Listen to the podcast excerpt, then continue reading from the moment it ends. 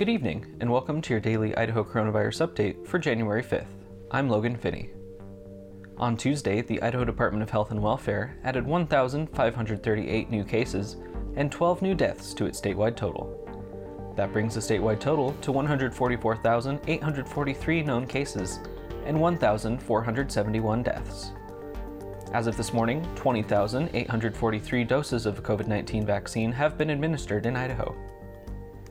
The Department of Health and Welfare held its first weekly briefing on vaccine distribution this afternoon. Public Health Administrator Elke Shaw Tulloch said that the state expects to receive about 20,000 doses of vaccine each week. Health and Welfare Director Dave Jeppesen said they expect that number to increase as production ramps up and as more versions of the vaccine are approved. The department will also have a new vaccination dashboard online later this week. We'll see you back here tomorrow, and until then, stay safe, Idaho.